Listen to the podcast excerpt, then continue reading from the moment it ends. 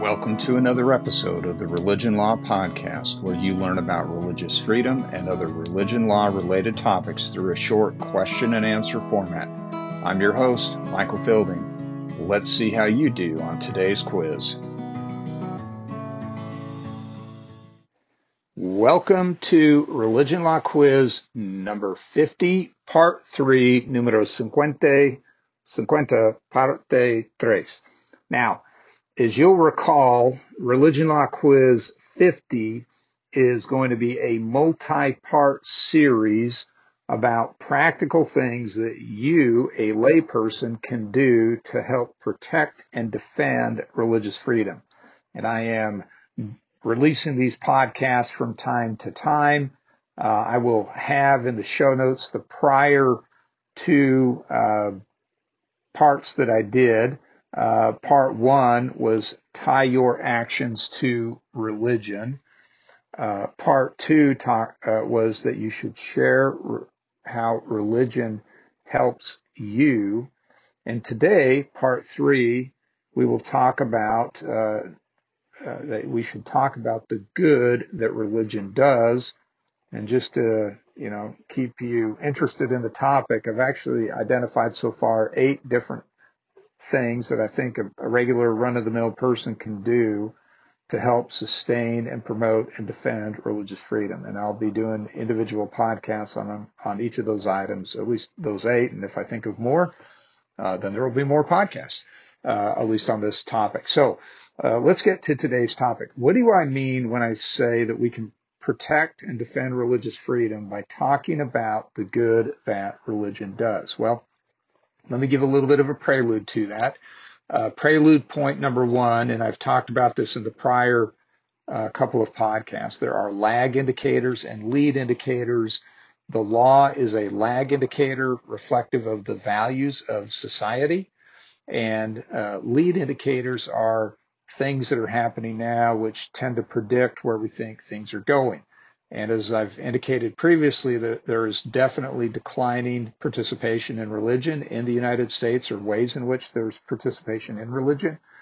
And as uh, as the country becomes a bit more secular and, and less participative, if that's a word, in religious practice, we would anticipate that there will be uh, increasing pressure or or a uh, lessening of the appreciation for the good that religion does, and that in turn, over time, you would tend to f- believe or think that that will result in a lessening of the legal protections for the exercise of religion. Uh, and so the question is, how do we uh, deal with that that cultural trend? And then this gets to point number two of this podcast, which is when we think about the news, the news very, very frequently talks about the negative things in life. It's, you know, news companies that just want to focus on the good while very well intended to do that, they, they tend to not do very well. Uh, for some reason, we as humans just like digesting bad news. I don't, I don't know exactly why that is, but it's, it's definitely true. And so when it comes to matters of religion, what you tend to hear about or see is that when there is when some religious leader or some religious person or some religious group does something wrong, uh, you can almost always bet that will get reported and the, the particular person's faith may be uh, reported as part of that.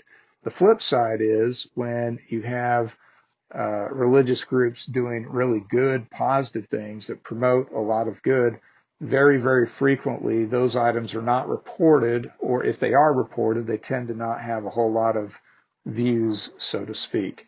Uh, and I, I was looking for the statistic. I couldn't find it, but I had seen a statistic in the last few months that basically said, I think it was like two thirds of all news stories talking about religion have a negative context or connotation to that. So uh, so how do we combat that? How do we deal with that? Well, the simple answer is just talk about the good that religion does.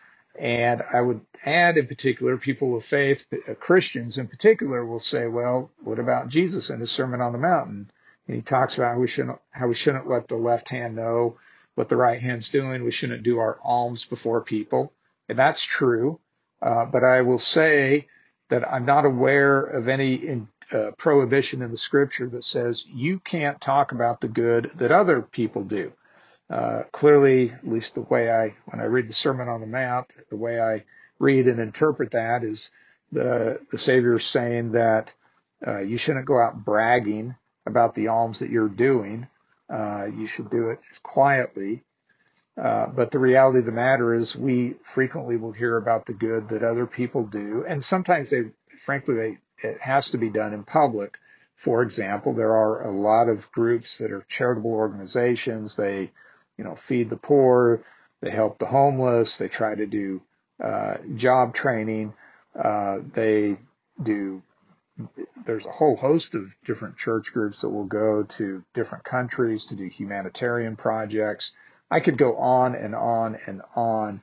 But my point here is I think it is very good and very appropriate that when we see people that are exercising their faith, acting on their faith, uh, and doing good, that we share those good news, that we uh, talk positively about it and let others know that people acting on their faith are are doing good. Now, uh, sometimes we tend to get a little bit siloed, and, and maybe we want to just talk about the good that our particular faith does.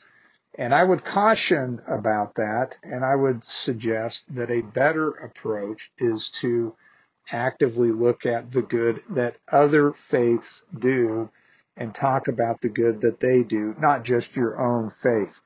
Uh, because you can, there are many, many, many different charitable organizations, many different groups of people across many, many different faiths that are genuinely trying to help their fellow man and they do a good work and they at the core they do this because of their belief in God and it's this it's something that they know they realize internally is correct that they need to reach out and help their fellow man. And I think that's really good that when we talk about the good that these other faith-based organizations are doing, organizations that you may not per- pertain to, uh, we are still talking about the good that they're doing. And that, frankly, helps get the word out so that the public generally can understand the good that religion does. Okay, that does it for today's uh, quiz. Uh, I hope you have found this helpful.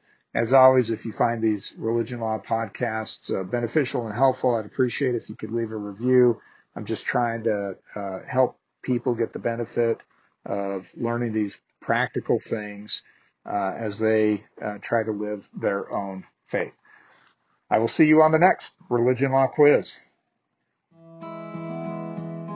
Thank you for listening to today's episode Remember, religion law quizzes are for educational purposes only and are not intended to be relied upon as legal advice.